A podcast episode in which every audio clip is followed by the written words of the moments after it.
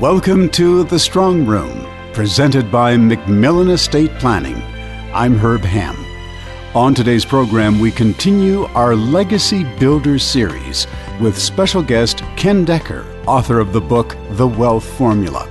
Ken is a highly successful business owner, real estate investor, and devotes much of his time to coaching people on how to get control of their finances, build wealth, and create a legacy of stewardship and charity. Ken begins by talking about the circumstances that inspired him to write The Wealth Formula. Probably around 10 years ago, my father passed away at the age of 72. And what I discovered was when I went to see his widow was his estate was in a mess. And he he had credit card debt, a large mortgage on his home still, uh, didn't have sufficient insurance. Uh, I had to buy his burial platform. And his wife couldn't afford to stay in the house after his death. And so it really tweaked a little heartstring in me that said, you know, I really don't want to leave that kind of legacy to my family. And so I started to research, started to read some books on the subject, and uh, just became a student of the wealthy and, and learned that way. So you're gathering all this information, and mm-hmm. yet the bridge to actually writing a book uh, will be its own process. Can you describe that? Yeah, it became a passion to, to write a book on the subject after I started developing the, the, the wealth and also some changes in my personal life. Um, my wife and I were struggling in our marriage. Uh, we were struggling both financially and relationally. And so there needed to be a change. And so through that change process, I started to realize, you know what, my story is probably not that much different from many other people's stories. And so, what could I do to make a change for the better, to empower people to, to make change? And the thought was, well, write a book. And in the book, it, it features characters and yet they face very real life situations, which I find uh, personally a very refreshing contrast to some of the frankly very dry financial books that are out there. Yeah, I always knew that I wanted to write a book that was a little different. Uh, some of the books that I loved were like The Wealthy Barber. Uh, by David Chilton and uh, The Richest Man in Babylon, and all these books were written story format wise with, with a lesson built in. And so I started collecting the lessons that I wanted to teach people, and that would have filled maybe a book or two, uh, not a book, sorry, a couple pages. And yet, delivering that information in a dry format, I didn't believe would create any change because people will get things logically, but emotion makes people do things. We were talking about your approach of developing characters in the book and uh, maybe you could uh, share with us who they are mm-hmm. and maybe some of the specific kind of challenges they face. Sure. Well, David and Sarah are a atypical couple, uh, both bringing to their relationship baggage because everyone has their past history of how they handled finances, uh, what they learned from their parents or those people around them. And so they come into a marriage and they start knocking heads because they have different ways of handling money. And uh, David is much more okay with debt, and Sarah came from a background where debt was not a good thing. And so they, they, they run into a mentor, and his, the mentor's name is Zane. And Zane coaches them through their struggles. And it's quite an amazing Uh, assembly of really it's it's personal situations that I've seen either in my life, in my family's life, or those that I've coached or helped over the years.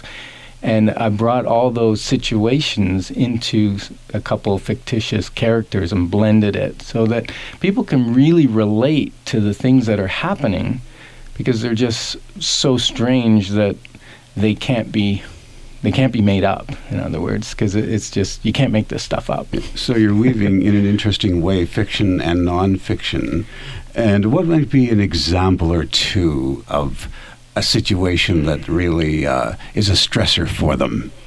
Well one is uh, david is paying his bills uh, but struggling to pay them, and he's he's late on a number of things, and starting to be late on his taxes and different things. Because when you start to get financially stressed, some people will take the attitude of, well, if I stick my head in the sand, then the debt doesn't exist, the problem doesn't exist. So he stopped filing his income taxes for quite a number of years because they always wanted money at the end because he was working hard to pay his bills. So he started taking on extra jobs and working part time doing driving for a trucking company.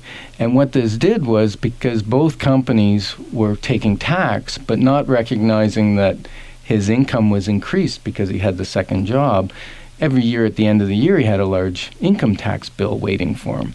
And then he couldn't afford to pay that so he stopped filing taxes. So that was one of the examples of what he'd run into and how he had to correct that. And i imagine during this we not only have that situation putting on financial pressure but i'm sure you've experienced firsthand that financial pressure can put on so much pressure on a relationship. Oh, it's huge. It's it's like the adage, um, you know, money.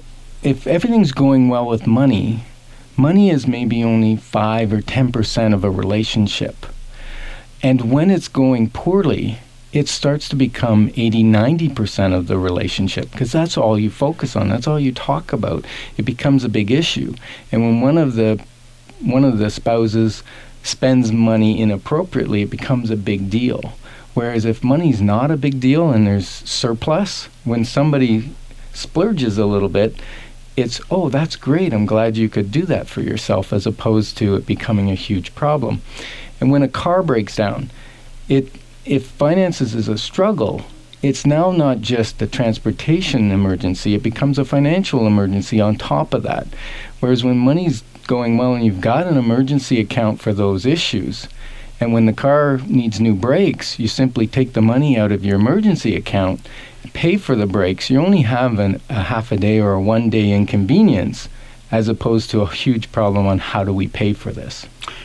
And this is when we look at, at, at specifics then of how to approach these situations successfully and how to solve the problem is the establishment of the emergency account one of the very first and fundamental steps? It is, because what I found is most people have a way of handling finances and they're taught about finances through their banking institution usually. They come in with a problem like i did. I had a problem. My bills were starting to get too large. It was stressing me. I get a little bit of pain and i'm motivated by pain. As a matter of fact approximately 90% of people are pain avoiders. So they, their motivation is to avoid pain. So if the pain gets too large, I've got too many debts, the creditors are calling me, I'm not making my payments on time, I'll go to the bank and I'll say, hey, can you relieve this pain? And they say, sure, we can do a consolidation loan. We can take all your high debts and high interest debts, put, roll them all into a nice loan. Uh, maybe a line of credit or, or a personal loan at an affordable rate and affordable payment. And so that relieves the pain but it doesn't change my behavior. So I continue to spend in the same process because the pain has been relieved and I do it again. And after three consolidation loans, you think this guy would learn, right? So then I start to go, okay, there's something wrong with the way I'm managing my money that I have to keep going to back to the bank. And the bank's typically very happy to help me because their their job is to make money for their shareholders. So their financial advice is to benefit their shareholders, not necessarily to benefit me as a client, although they're taking away my pain. What I do is I swing things around and I say, okay, let's not go to a line of credit or a credit card when we have an emergency. That's no kind of emergency fund. What I want to go to is a cash supply. It's kind of like you have a separate account, you pour money into that account until you reach the limit that you've set and then that stays there and then you can work at paying debt or investing or whatever. And when an emergency comes you kind of it's kind of like break the glass in case of emergency. You break that glass you take some money out. I usually say don't have a debit card attached to it. I don't have checks attached to it. If you're a couple you might even want two signatures to be able to remove money out of it so it doesn't dwindle away by accident. And then that can come out to pay for that emergency and then you work at paying that back to grow your emergency fund again. And it gives a great sense of peace especially for women. Women love security and men typically not all of them but typically have a little more propensity for debt and risk than their spouse does. And so this is a relationship mender just having that emergency fund. It allows you to get control of your finances. Yes, and it's it's a little bit counterintuitive because people say, "Well, I've got a Visa or Mastercard or something that's at 12 or 18%." And why would I put money in a savings account where I'm going to make a half or quarter percent interest when I'm paying all this debt? Because we have good intentions.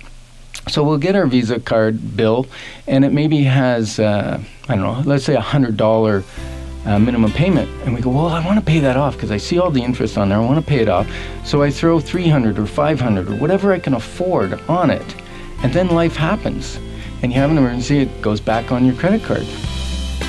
Ken Decker is the author of The Wealth Formula. We'll continue our conversation after this short break. This is The Strong Room